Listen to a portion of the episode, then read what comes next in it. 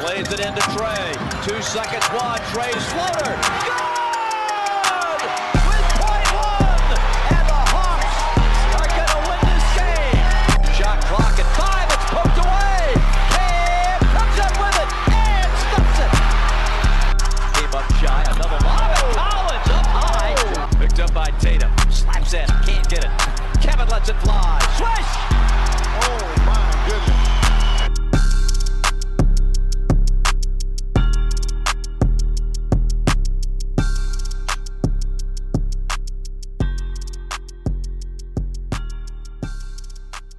Hello and welcome back to the Sports Ethos Atlanta Hawks Team Coverage Podcast, formerly known as Hoop Ball Hawks, we cover everything regarding the Atlanta Hawks. I'm recording live from Atlanta, Georgia. I'm your host, Brad Harden, where it is hot. It is hot and it is hot all over the country. And I'm going to Vegas this weekend where it's going to be hotter. And you know what else is hot?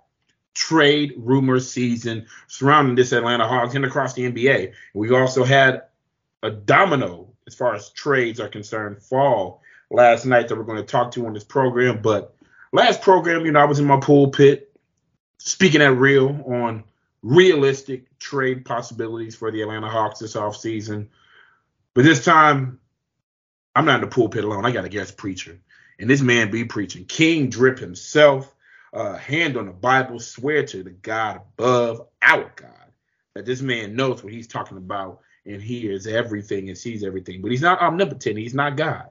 But he's the closest thing to it because he's drip God. My boy, David Bracey, coming live from the hot STL.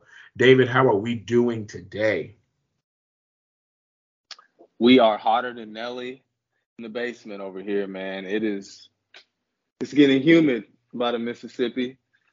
But we're holding it down. We're holding it down. We're very glad to be a part of the program today, and we're looking forward to what we got cooking up over this summer across the NBA trade landscape. Because as you said and alluded to, a couple of dominoes have already started to fall. So it's going to be fast and furious from here on out. And I can't wait.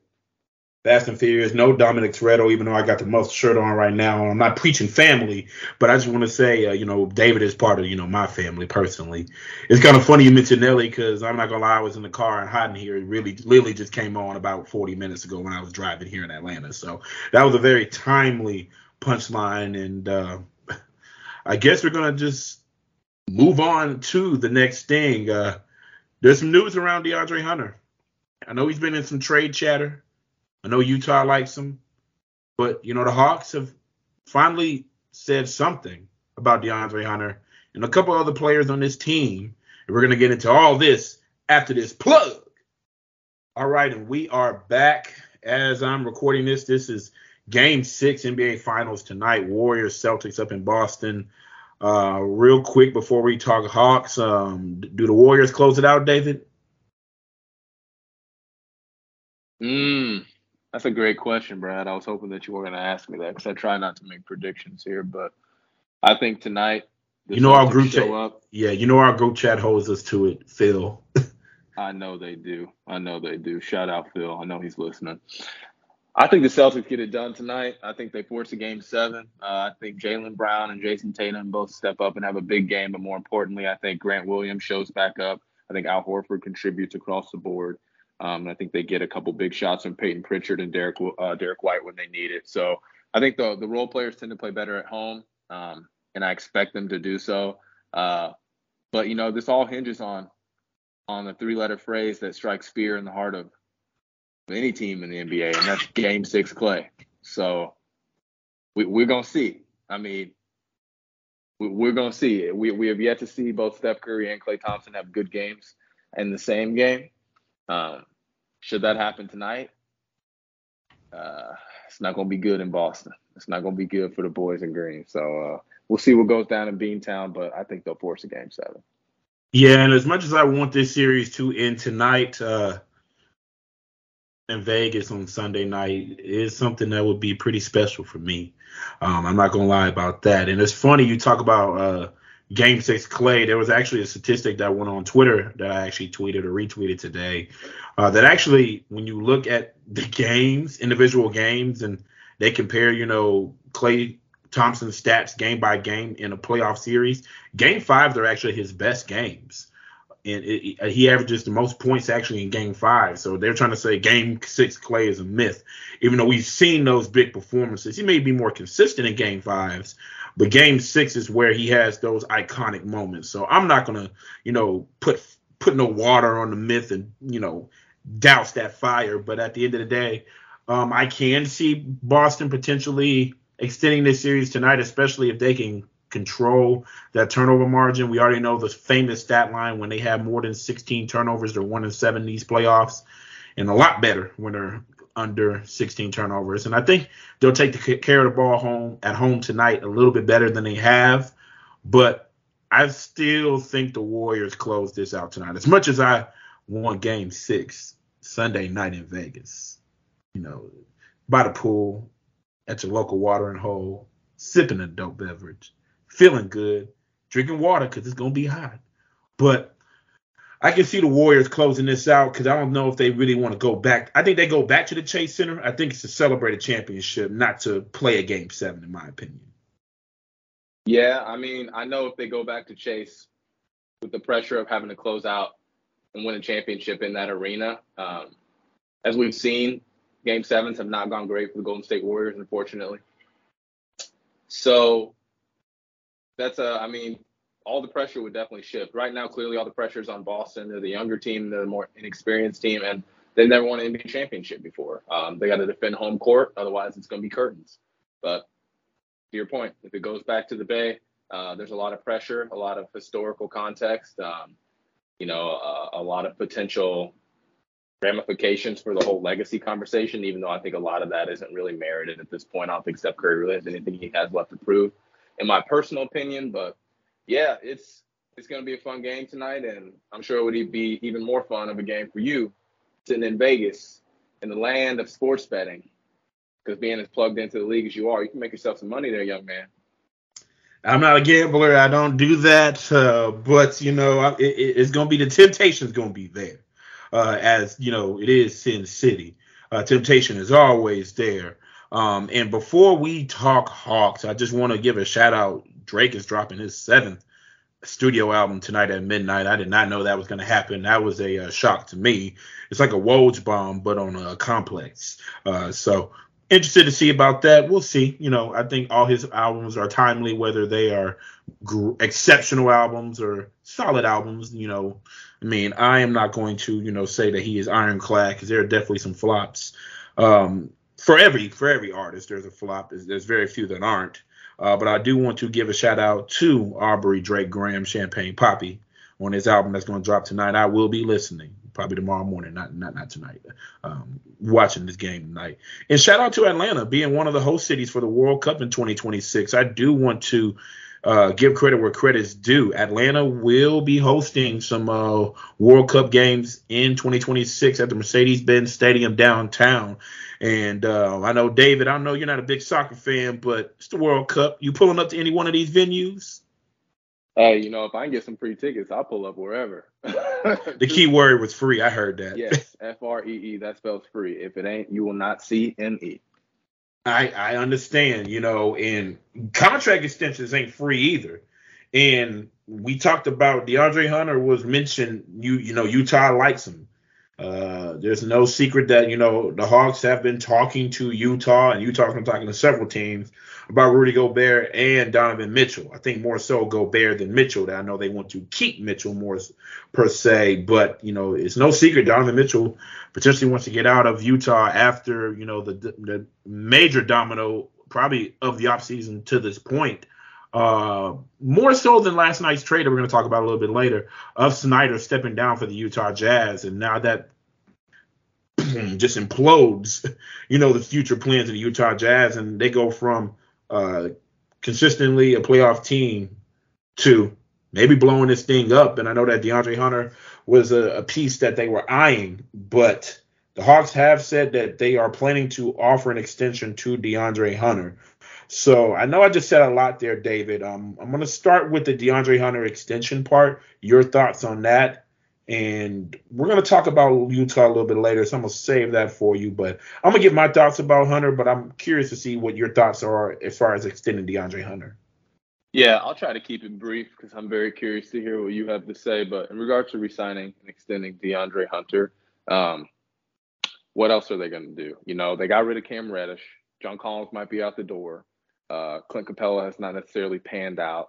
Um, not that he was their draft pick, but I mean, a lot of the moves that they have made have not necessarily panned out in the way that they would hope. I think DeAndre Hunter is the guy who they are anticipating to be a big um, X factor for them on both sides of the ball if he can stay healthy. Uh, what we've seen in flashes has been very impressive. And I think that there's a lot of impetus for them to hold on to him, especially if John Collins or Clint Capela, potentially both of them, could be leaving this offseason. Um, this is a guy who you can build for for the future. This is a guy whose timeline fits very well with Trae Young's. And this is a guy who, um, as a player archetype, is a commodity in the NBA, the, the 3 and D wing player. So uh, I think it makes all sense in the world for Atlanta to bring him back to continue to develop him um, because he could be a really big time player. And me personally, I know there's a lot of mixed opinions in the Hawks fan base about DeAndre Hunter. I mean, he, he is a lot of people were expecting more, but it's hard to expect more when you're always hurt. But we've seen his flashes. I mean, at this point, uh, I mean, his 35 point performance versus the Heat in the first round series this year was very, very impressive. And he was actually the most consistent scorer this playoff series with his ability to get to the rim, being more aggressive. And if he can continue that mindset offensively, it's the first off season for a while. He's not going in hurt. Uh, he may have had some nicks and bruises here or there, but he's not hurt. So he gets to continue to work on his game offensively. And I continue to say this, you know, on this program. I love when DeAndre Hunter starts his game inside out because if he's getting to the rim, he's getting to the free throw line, getting into the mid range, it opens up things from when he's shooting behind the arc. Um, and we know that he can be a pretty decent catch and shoot guy when he's in rhythm. But being in rhythm means you got to be healthy. So I think it makes all the sense in the world. I understand the hesitation for the Hawks not wanting to trade him because he is their best perimeter defender at this point. I mean, outside of Delon Wright, and we don't know if Delon Wright will be back next year. He's a free agent this offseason. But DeAndre Hunter is their best perimeter defender, and to lose that and potentially some other players, that would be them starting over from scratch. So I think it makes all the sense in the world to keep that piece in DeAndre Hunter as far as on the defensive end and continue to make moves to improve defensively as the offseason goes on. But the next piece that I want to add is the Hawks basically coming out and saying that they want an expanded role from Okongwu. Um, I know I've talked about it in this program, and it's been talked about in other Hawks syndicates out there. Uh, support them as well as, mu- as much as you support me. Uh, I am not going to be greedy for listeners. I want you to get all the news, all the different perspectives from us who cover the Hawks, but the Hawks have said they want to expand the role for Onyeka Okongwu next year, and he even said in his exit interview that when he comes back next year, he's going to have a jump shot. That was his promise to the organization, and I've already liked his ability to hit free throws more consistently than Clint Capela. Um, his defensive prowess, his ability to finish around the rim uh, consistently, especially in traffic. But if he can add a jump shot, that would be something scary for the entire league.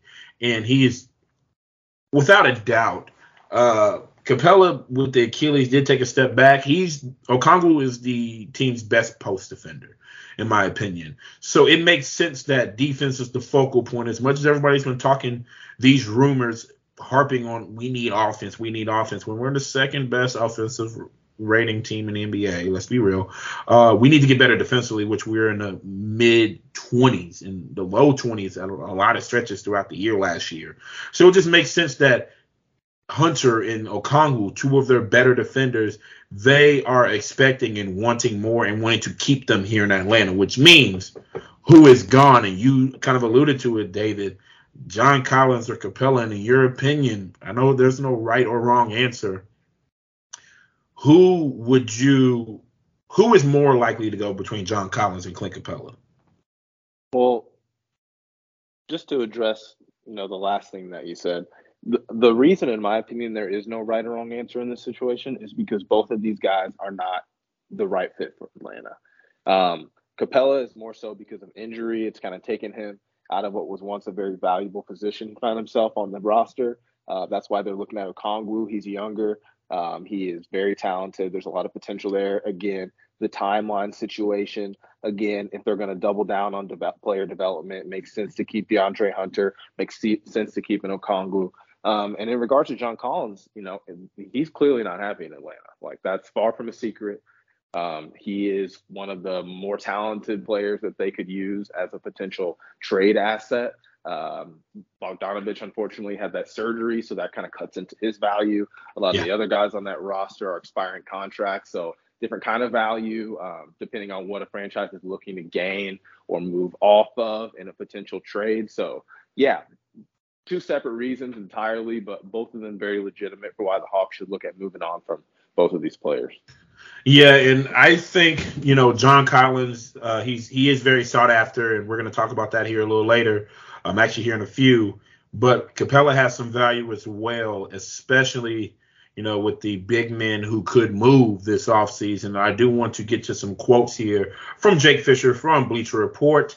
The Hawks are pursuing numerous trades, finding a reliable guard to play alongside Trae Young, and creating a larger role for second year man um, big man Onyeka Okongwu, as I said before, and then Fisher would add, Atlanta has been mentioned as a possible destination for Rudy Gobert with John Collins, Clint Capela, Huerter, and the 16th pick in next week's draft, all considered to be potential tra- trading chips. And there's also word that the Portland Trailblazers really like John Collins and they they may be reluctant to trade the seventh pick next week to get John Collins there, which honestly I would take. And I'm not. This is the reason why I say this. I have already said that I love Agbaji from KU as a two guard that can play alongside Trae Young with his ability to shoot, his size, his ability to defend, um, and he was a four year player, so I don't think he he had uh, one of the things that people say he they wish he did more was take over games more. So this is a guy who can, you know, be a facilitator, uh, be a part of the team, be within the system, but also find his moments to take over and be athletic and cut to the rim and shoot threes. So I like him at pick 16. But if the Hawks were able to acquire that seventh pick from Portland and trade away John Collins. There's some sources, according to Fisher from Bleacher Report, that say that the G League Ignite guard Dyson Daniels, a 6'6", 200 pound guard from Australian, Australia, who is touted as the best perimeter defender in this draft, could be a great fit next to Trae and DeAndre Hunter. With obviously Dyson has some limitations, especially shooting the ball, especially from the perimeter. But if he is that defensive stopper at the two guard, I think it opens up things for Hunter and Okongwu in their respective offensive games. And if they only trade a pick, well, sorry, John Collins and get a pick, they still have some assets, i.e., Clint Capela, that they could potentially trade and get a DeAndre Ayton. And I want to give a shout out to my boy, Pat Benson, who did put out a tweet today. He said, if the NBA playoffs were to end tonight and they had a commercial, like an end credit scene like Marvel. It, it, would be dope if they had Trae Young in the gym, you know, dribbling the ball, you know, shooting his shooting his shot, and all of a sudden DeAndre Ayton comes in and say, "Hey, I heard you're assembling a team." Then they cut the black, and you're like, "Yo, hold on, that, that, that, that could be the next movie. That could be a movie here in Atlanta." Because I talked about on the program how much I like DeAndre Ayton uh, and his fit here in Atlanta on both sides of the ball. I think he's an above average defender. He has, you know, quick uh, foot speed for a big guy.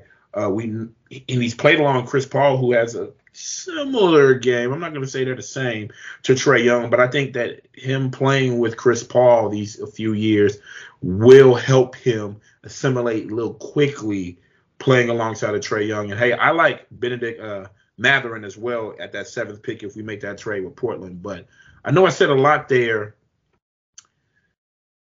In your opinion, who is more feasible or who would you rather see in Atlanta? Would you rather see Rudy Gobert or would you rather see DeAndre Ayton in a Hawks uniform? I mean, That's tough. You know, Rudy Gobert would definitely solve a lot of the Hawks' defensive problems, and it would be really interesting to see one of the highest rated offensive players in the NBA with one of the highest rated defensive players in the NBA. Um, I think that'd be a lot of fun to watch. Not even to mention, you know, the obvious pick and roll chemistry that those two would necessarily have. Um, those two meaning Trae Young and Rudy Gobert.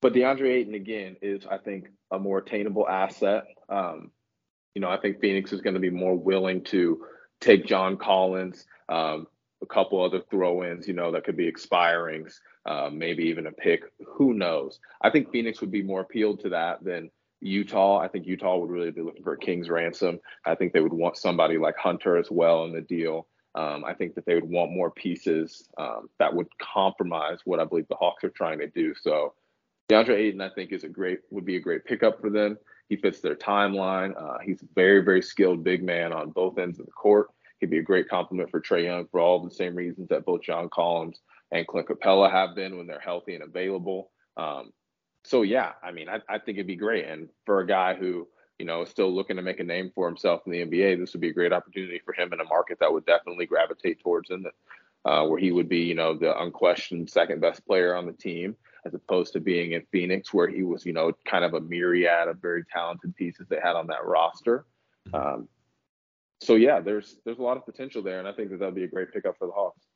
I think financially it makes the most sense. Uh, you don't have to give the Kings ransom and don't have to give up DeAndre uh, Hunter to get, in my opinion, to get DeAndre Ayton. I think you could easily give them Capela and they will be happy, you know, making that trade because they're not losing, even though they may lose some of the offensive game that DeAndre Ayton does possess, especially around the rim.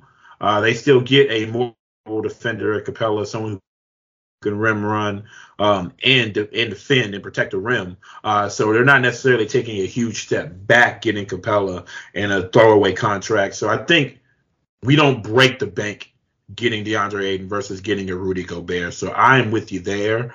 And I think that if we do trade Clint Capela to get DeAndre Ayton, I think we might as well make that trade and get John Collins to Portland because I, if I'm Portland, I'd much rather have John Collins than Jerami Grant, just because of the durability of John Collins compared to Grant. And John Collins is a better three point shooter and can help space the floor at Portland uh, for Dame and whoever else they get as far as as a two guard. And I really like, like I said, and this is another quote uh, from an article I read: the Hawks have been seeking backcourt help for years. Um, I mean, this, this Jake Fisher again from uh, Bleacher Report. They tried to get C.J. McCollum, Goran Dragic before last year's uh, trade deadline. Uh, they're in talks of, with getting Zach LaVine and Brad Beal, and have you know also last year before the Pelicans made the trade with Milwaukee, tried to get Jrue Holiday. So they have failed as far as getting a shooting guard next to Trae Young. And as much as we want a, a, a scoring two guard next to Trae Young I think if we get that seventh pick and get e- either Mathurin or Dyson Daniels, you know, even though they're rookies, those two will be great defensively as they're bigger body, six six, six seven, athletic that can go alongside Trae Young. And I think just thinking about the interchangeability between and a potential lineup where you have a Dyson or Mathurin starting, and you have DeAndre Hunter, then you have Okongwu out there, and then if obviously I said if this were to happen, if the dominoes were to fall right, and then you got DeAndre Ayton, that's a lot of defense around Trae Young, in my opinion. Uh, so I want to get your thoughts on that potential setup, and then ask you quickly about you know who is feasible as far as the two guards that are out there in trade because I don't I don't see us getting LaVine or Beal personally. Yeah, I don't see that either. Um, and when you say in regards to that setup, who, whom are you whom are you referring to?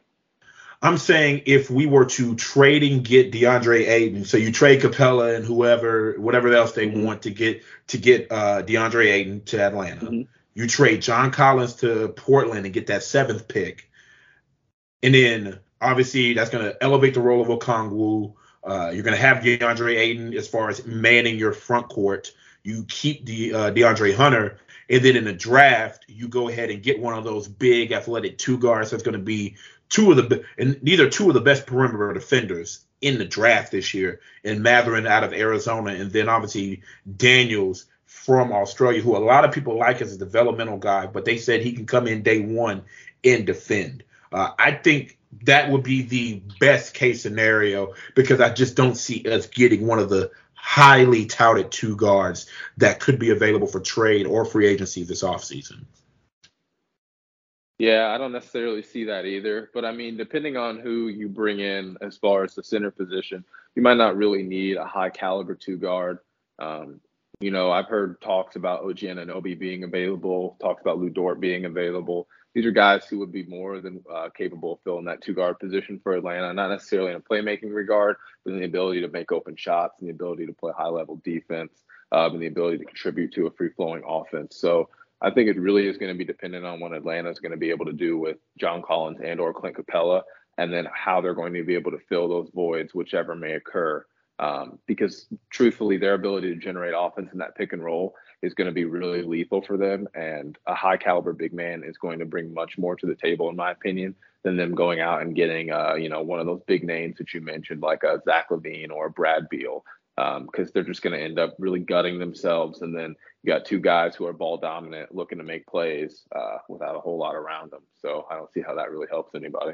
And I agree. That's why I say that if we're able to trade up will trade up and get that pick from Portland and send John Collins there.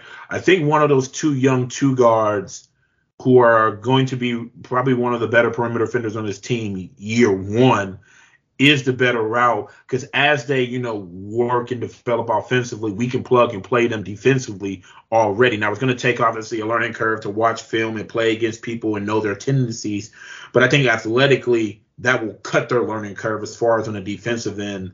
Uh, and Mathurin can catch and shoot. He's not bad there. Dyson needs to get a little bit better as far as in the outside game, but you're really just calling these guys to be the big body two guard to maybe guard the better two guard on the other team to ease some things uh, uh defensively for Trae Young. Yeah, because that's really what they need. They need somebody to be able to help them out because he, unfortunately, is horrible on defense. I mean, you know, the eye test and the metrics show that. So anybody's ability to help alleviate some of that pressure on him so he can focus on being that, you know, motor for your offense, um, I think that's going to be very valuable and help the Hawks win a lot of those close games down the stretch where defenses can really just search him out, um, you know, and take advantage of that mismatch. Yeah, and just think about that. You have Trae Young, but then you have a big body two guard who is at least six six six seven next to him. You have DeAndre Hunter, you have Okongwu, and then potentially get a DeAndre Ayton. I mean, I think that right there. Uh, I think the Hawks automatically get better defensively next year, in my opinion. Your thoughts in that potential setup? Yeah, absolutely. I, I completely agree with everything you just said. I appreciate that. I mean, you know, a lot of people uh, want me to debate on this show, but I mean, we, we just speaking real, we speaking logic, and uh, I do want to mention that the first, well, the first domino was the trade last week, um, and you're gonna have to remind me, David, is uh, the the trade to get two picks. It was Denver's trade. Denver's trade to get uh, to trade away. Oh my gosh, who who did they trade away and got two first round picks out of it? Well, they got a second at a second first round pick for this year into it. Uh, they traded JaMychal Green. JaMychal Green, that's right. Yeah, that was the first domino that fell, and then boom, you know, last night uh, we got a Woj bomb that the Dallas Mavericks, who me and you offline have always said that the Mavericks are a, a, a reliable post player away from con- contending with these Warriors and others in the Western Conference, they add a Christian Wood. Um, so I just want to. So does that trade to get Christian Wood take Dallas out of the conversation and get a Rudy Gobert, in your opinion? Um, to me, it does, just because I'm not really sure why they would want both of those guys. Mm-hmm. Um, you assume they're probably going to still start like a Maxi Kleber, um, a Dorian Finney-Smith, and potentially either a Tim Hardaway Jr. when he's back or Jalen Brunson if he doesn't go anywhere. Um, I think if they go out and get any other big piece addition this offseason, it would be um, another playmaking guard more so uh, than another big. And granted, they still have Dinwiddie coming off of the bench, so I feel like the Mavericks, this was the chess piece they were looking for. Um, they were able to make this move, and it is uh, really for them, I mean, all all benefit. They're getting rid of guys who weren't really in their rotation. They could really give a damn about their picks. You know, they got Luka, so they're not going to be anywhere for in an advantageous position in the draft anytime soon as long as he's in town. So for them, they're getting a guy who can really contribute on the pick and roll, a guy who is a polished offensive player, a big man who is skilled on both ends of the court when healthy. Um, and those are all the things that they need, you know. So I, I don't see them going out and getting a Gobert or another big man this offseason. And it's funny you mentioned a uh, playmaking guard next to Luka. This is another team that, and I'm gonna talk about a couple teams. Atlanta, we already kind of you know talked about in this program, obviously. Uh, Indiana is an, an, interesting team as well between Malcolm Brogdon and Miles Turner. In your opinion, who is more likely to be traded between the two? And I've talked on this program, maybe the Hawks you know, if they don't get DeAndre Ayton, maybe take a flyer on a Miles Turner and Brogdon or Brogdon to add to their team uh, because I think their asking prices may not be as high as and DeAndre Ayton, and certainly not a Rudy Gobert. Yeah, you know, in that regard, um, the the obvious answer should be Miles Turner because it feels like they've been trying to trade this guy for the past like three years. Yeah, um, and, they, and they haven't. However, the the depth of Indiana in the center and guard position, I think is a big part of the reason why they feel capable to go out and, and move guys like Brogdon and Turner. Um, in my opinion, however, the depth at the center position for them is a little less solidified. Uh, you know, you got Goga Bitadze, um, you know, you got uh, Jacoby Brissett, or not Jacoby Brissett, Oshae Brissett. Well, I'm, I'm getting my sports confused. You got Oshae Brissett. Um, you know, you you got guys who have who have shown some talent in, in silly season, as we like to call the end of the NBA, where they rest all the talented guys and everybody else kind of gets to roam free out there. Uh, but those guys are really not proven NBA players. Miles Turner is a really talented guy. You can guarantee if he leaves Indiana, he's going to be a much better player, probably really wherever he would land. So for Indiana, um, it's really important, in my opinion, for them to probably get a pick back. I think that's probably what they would be looking for um, in a Miles Turner trade because they've got a Tyrese Haliburton, they've got a TJ Warren coming back, they brought in Buddy Hield, um, you got Chris Duarte who played really well last season. Uh, they, they have some talent on that roster, um, and I think that they recognize, you know, the East is pretty damn good, and they're not anywhere near championship contention, and trading either one of those guys is not really going to put them there. So I think a pick is what they're looking to get. Um, whomever's going to give them the highest pick that they think is going to be, you know, the best fit for their team as far as the potential talent they could bring in as what they're going to prioritize. Um, so we'll see. But Malcolm Brogdon to me just he can't stay healthy, unfortunately. You know, rookie of the year and has really not been able to have a healthy season since then. Um, a lot of risks with that. Miles Turner sure has had his injury bugs here and there, but like I said, there's not a whole lot of guys who can stretch the floor like him as far as what he brings to the court, shooting threes, protecting the rim. I mean, this is a guy who leads the league in blocks season after season when he's playing the requisite amount of games. So, yeah, I think the demand for Miles Turner is going to be much higher than that for Brogdon.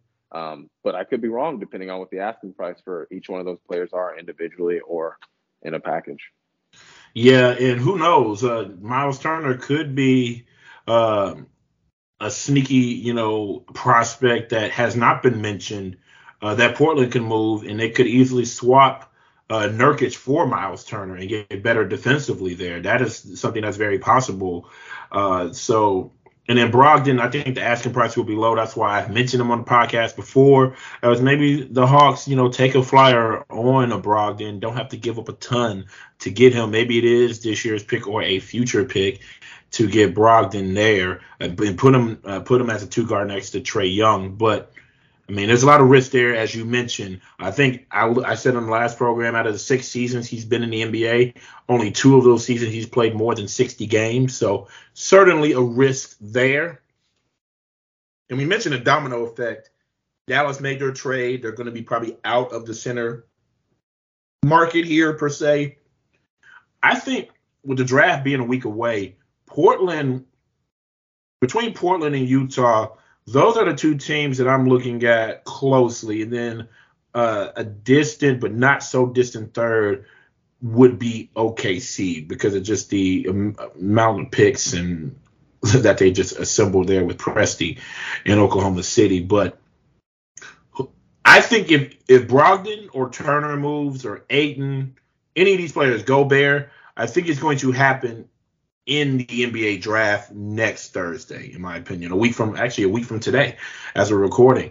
Um, who are you more interested in seeing, you know, make a move, or who do you think makes a move first between Portland, OKC, and Utah?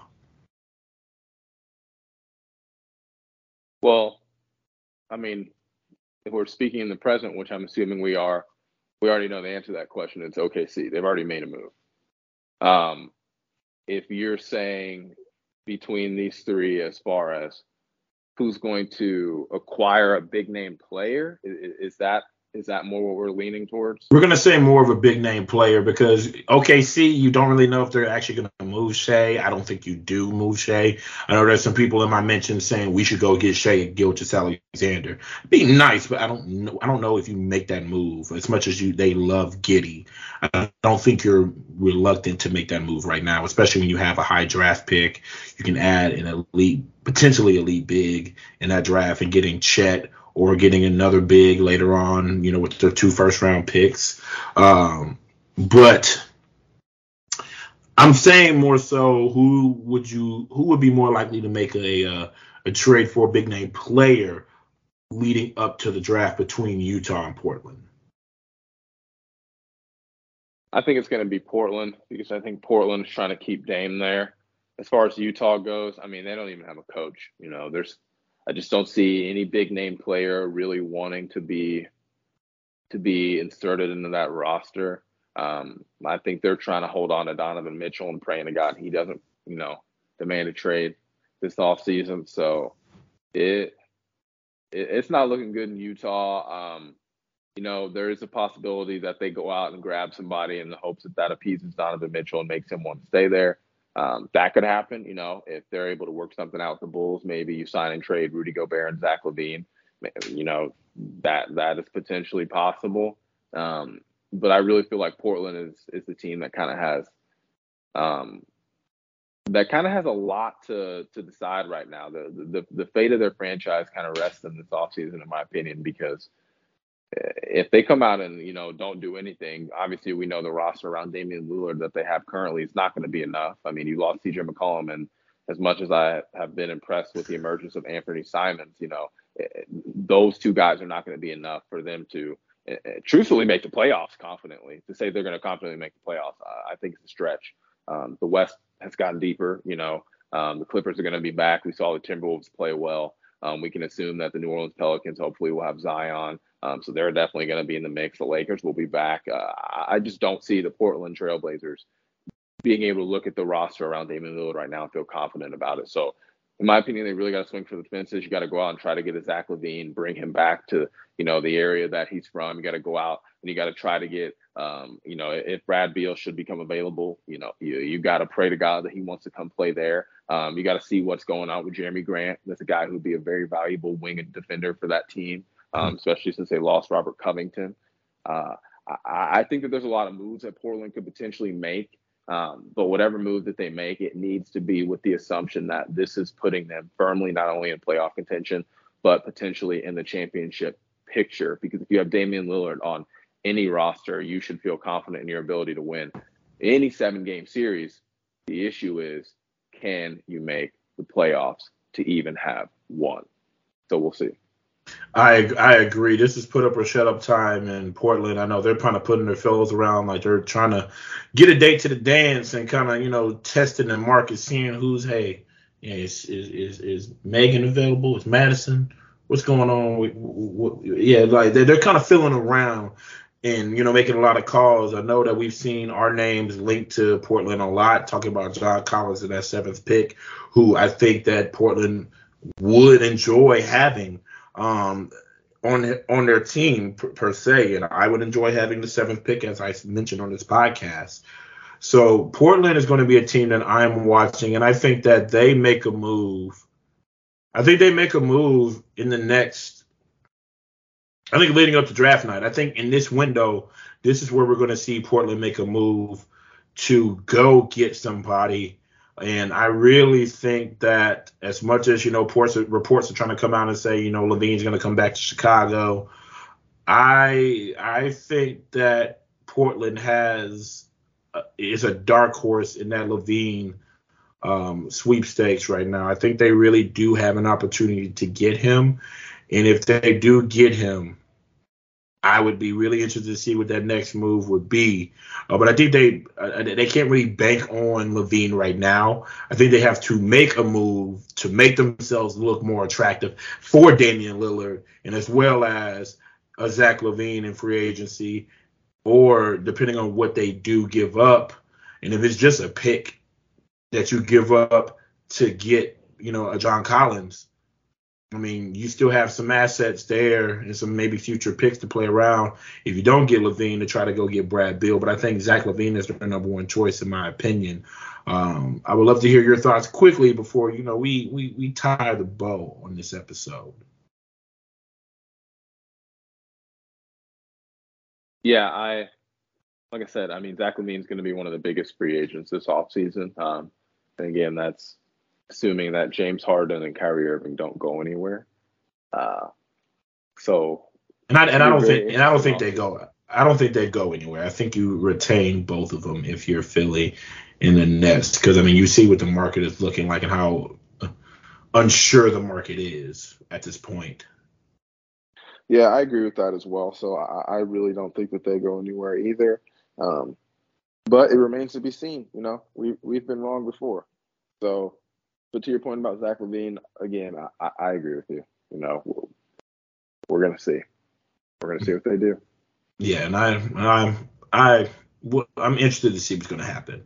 Uh, before I let you go, is there some wild take? Because uh, I know you haven't been on podcast recently. Is there a wild take for this off season that you want to, you know, put your flag in the ground and say, boom, I expect this to happen, or I think this is going to happen, and you you know what you, are willing to die on that uh, heel, like people like to say. Is there something that whether it's Hawks related or not that you want to you know stake your claim in right now? Mm, that's tough. Um, you know, shot in the dark. I'm gonna go ahead and just say that I think this time next year, um, Phoenix has had two members of their of their organization change scenery. I think one of them very clearly is going to be DeAndre Ayton. Um, in my opinion, the other one is going to be the owner, Robert Sarver. So we'll see what comes of all the uh, investigations and allegations that continue to spill out of that franchise. Uh, but you said put up or shut up. Um, somebody might be putting up a for sale sign outside of uh, Phoenix Sun Stadium here soon. So we'll see what happens with that. And, and I wouldn't be surprised by that either. Um, I think that last year was their best shot to win a win the finals, especially with CP3 and how he was playing last year. Uh, Devin Booker and obviously having DeAndre Ayton, and then I think as soon as they made the decision to not extend DeAndre Ayton, even though they had a really really good regular season, obviously best record in the NBA, um, it, it, was something that it, just, it was something missing uh, from that team. Um, they had a lot of injuries and they still were able to do well. Uh, but I think them losing th- this to the Mavericks, I think that kind of closed the door on the championship window for the Phoenix Suns. And, you know, with Ayton seemingly out the door, um, I think a change in ownership is needed in Phoenix. Uh, he's been there for a long time and well documented his allegations and how he has ran things there. And I think it's time to change the face of that franchise as far as from an ownership standpoint because I've been to Phoenix. It is a a hot destination. There are some people who there are people flocking there all over the country, and there's a lot of players, NBA players who take up residence, residency there in the off season, just like they take up residency here in Atlanta. Um, Atlanta has changed their ownership and they are going in the right direction, uh, even though they did take a step back this year. Um, injuries, injuries, you know, hurt them, but it's no secret the Hawks are going to be aggressive this offseason. And at this point, you know, Phoenix has a hole in their foundation in their ship right now, and they're trying to plug that hole. I think that plug could be Clint Capela. And it may not, and I'm not going to just say that just because I really want, you know, DeAndre Ayton, but I'm just saying I think that could be the plug to kind of keep things afloat and keep them contending in the Western Conference with the Warriors uh, the surging Grizzlies. You mentioned the Lakers will be back next year, the Pelicans. Um, who knows what the Nuggets? Uh, the, obviously, the Jazz will probably take a step back. Uh, it's the Wild Wild West, and they're going to have to do something to maintain not supremacy, but their status in the Western Conference. So I definitely, I, I, I would be really interested to see if that happens. Uh, but David, as always, I appreciate you coming on the program, man. I know you got a busy schedule, busy man um, you know, King Drip himself. Let the listeners know how they can, you know, get in contact and follow you and what you got going up, uh, going forward for us.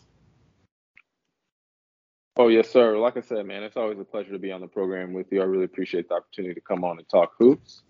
You know, I'm talking hoops all the time, anyways, because we're in the same group chat. So it's just nice for us to be able to come together and let all the people in on all this great info that we got over here. So as always, you can find me on Instagram and on Twitter, DFB underscore three. Get at me, hit me up. Um, Brad, I want to wish you safe travels on your venture to Sin City. Uh, I know you're a man of God, so I worry not about you, though you may walk through the valley of the shadow where death is.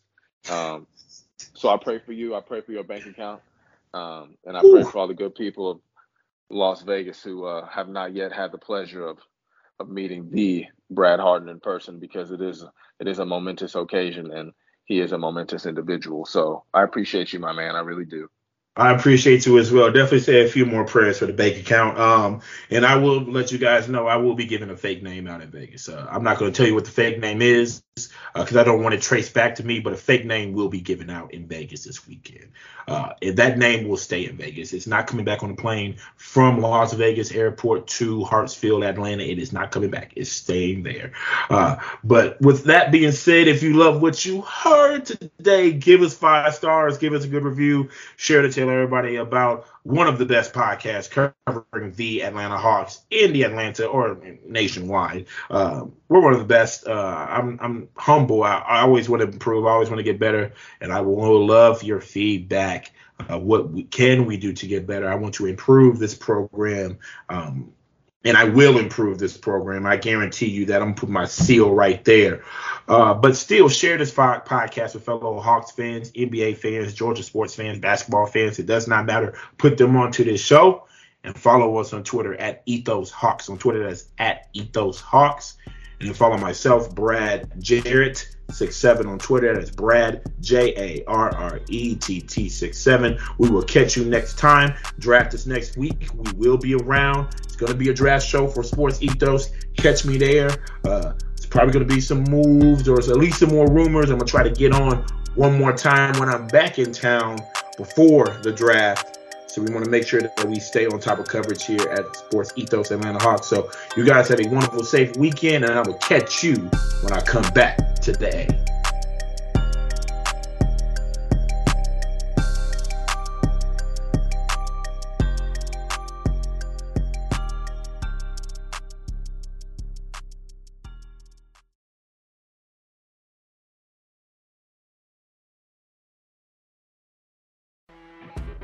You know, when you're listening to a true crime story that has an unbelievable plot twist that makes you stop in your tracks?